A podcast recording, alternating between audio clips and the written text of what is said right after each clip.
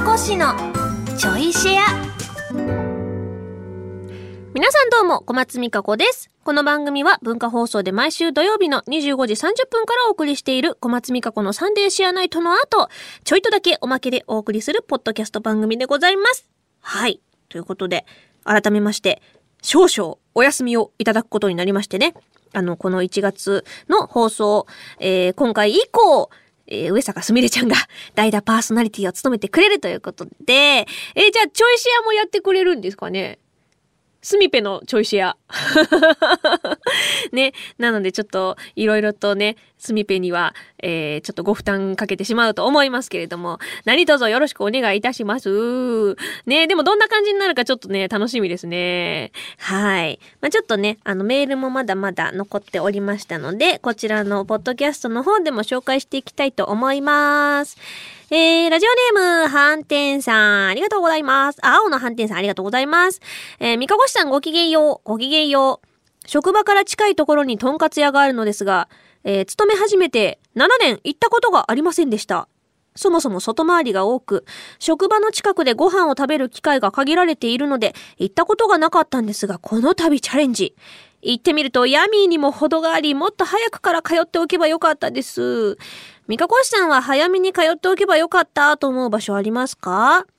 いやもうね、最近めっちゃあって、それこそ、あの、ウーバーとかをね、頼むようになってから、あ、行ったことないお店だけどちょっと試してみるかっていうのがね、結構その気軽にできるようになって、だからちょっと外食はあれなんだけど、お家でなんか食べたいなって時に頼んだお店のね、ピザがめちゃくちゃ美味しくって、あ、もっと早く行っときゃよかった。系はね、そのピザに限らず定食屋とか、いっぱいありますね、本当に。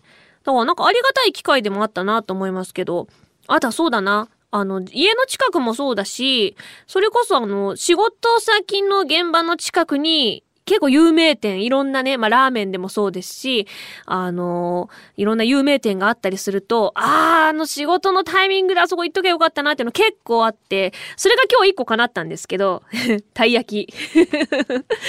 そう、今日たまたまちょっとね、あの、恵比寿の方でスタジオがありまして、で、この、その、恵比寿の仕事からここの浜松町に来る間がちょっとだけの、本当にちょっと時間があったんですよ。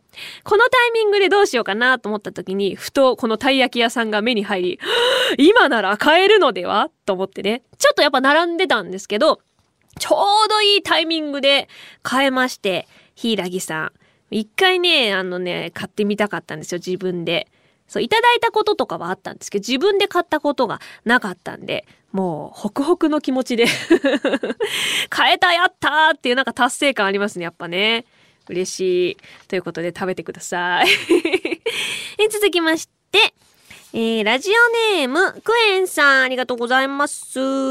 まさんこんばんは、こんばんは。先日の放送で、鶏焼肉は三重のソウルフードか？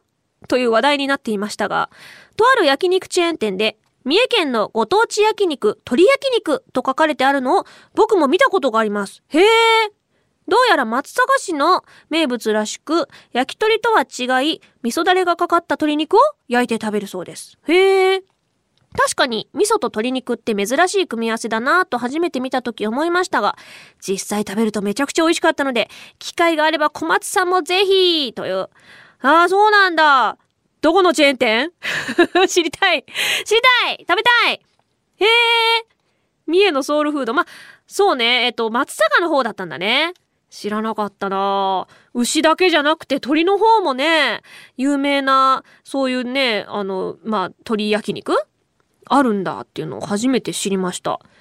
へえ、三重すごいじゃん。いっぱいあるもん、なんかこういう、えっと、トンテキもそうだし、あとホルモンも結構ね、有名なお店があるし、トンテキそう、四日市なんですよ。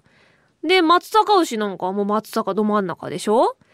と思えば、伊勢とかだと海産物、海鮮系とかが有名だし、あ海鮮で思い出したんですけど、あの、私がおかげ横丁とかによく行くときに、あの、海鮮を焼いてくれたりとか、もう新鮮なものを出してくれるお店があって、そこでよくね、アワビのお刺身とか食べたんですよ。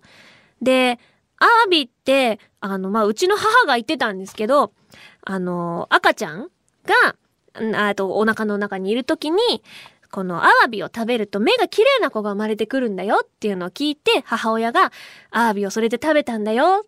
だからあんたは目がキラキラ綺麗なのよ、みたいなことをね、昔教えてくれたんですよ。で、最近その話を思い出して、私は刺身じゃないけど、まあ、妊娠中なんで、あのー蒸しアワビを食べたんですよ。目が綺麗になるようにと思って。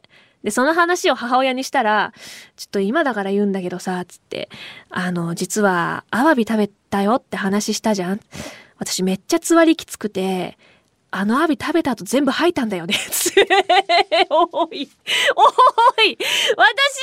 私の目の輝き、言ってないやん、そのアワビから。っていうあの、実は食べてなかったっていう、衝撃の告白をされてね、私は撃沈しましたよ、本当に。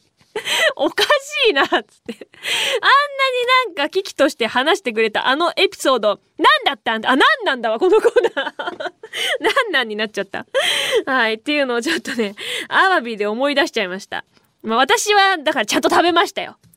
でもあれ本当はなんかね、改めて最近調べたら、えっ、と、なんか犬の日とかに食べなきゃいけないっていう、あの、あるんですよ。なんか妊娠中にね、犬の日っつって、こう、あの、お参りに行ったりとかね、するタイミングの日があるんですけど、もう全然関係ない日に食べちゃったから、私もやってること似たようなもんだなと思ったんですけど、ね、ちょっとこんな話したら、本当に地元で海鮮食べたくなりました。食べたい鶏焼肉も食べに行きたいはい。ということで、えー、もう一ついけるかな？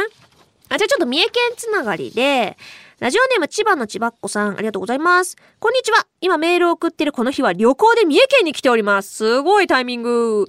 え長島ホテルに泊まり、菜花の里でイルミネーションを見てきました。いいね。伊勢神宮にも行き、赤福のお汁粉も食べてきました。いい、食べたい食べたいよ前々からラジオで三重県や桑名市の情報を言っていただいたので、これが長島スパーランドかと思い、まっさらの情報で行くよりとても楽しめております。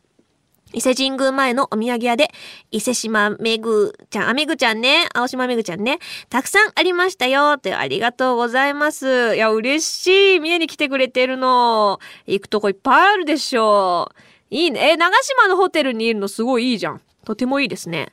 あの、花水木、ホテル花水木っていう結構昔からある有名なホテルとかもあって、そこもね、長島温泉って言って温泉がね、有名なところがあるんですけど、ちっちゃい時によく温泉だけ入りに行ったりとか、そこでタンポポラーメン食べたりとかしましたね。懐かしい。え、タンポポラーメン。え、知らない？タンポポラーメン。タンポポは乗ってないです、ちなみに。えっとね、これを、これね、今もその、長島温泉にあるかわかんないですけど、あの、桑名の、えっ、と、何、パー、サービスエリアかな？とかにはね、あったりするんですよ。そのタンポポラーメンっていうものを出してるお店があるんですね。って言っても、まあ、五目ラーメンなんですよ。上にそういうちょっとあんかけのとろっとした、えっ、と、八宝菜みたいな具が乗ってるラーメンなんですけど、あれをタンポポラーメンって言って、一応なんか桑名の名物みたいな感じでね、出してるお店があるんですよね。それが本当に美味しくて、その長島温泉行ったら必ずタンポポラーメン食べて帰るみたいなのがね、私のちっちゃい時の、たまによくおじいちゃんおばあちゃんと一緒に行ってたルーティンなんですけど、そう。なんかそういうね、なんかね、意外に知らないグルメとか結構ね、いっぱいあったりするんですよね。三重県もね。はい。いや、いいな。イルミネーションいいな。菜花の里いいな。あ、菜花の里もいっぱいあるんですよ。話が。美味しいもんいっぱいあるんだ。みんなぜひ一度足を運んでみてくださいね。ということで、チョイシアもお別れのお時間となりました。改めて文化放送地上波でお送りしている小松美香子のサンデーシアナイトの本放送ですが、来週からは上坂すみれちゃんがパーソナリティを担当してくれます。すみぺよろしくお楽しみにそれではまた次回ちょいとだけこの番組にもお付き合いください。またお会いしましょう。お相手は小松美香子でした。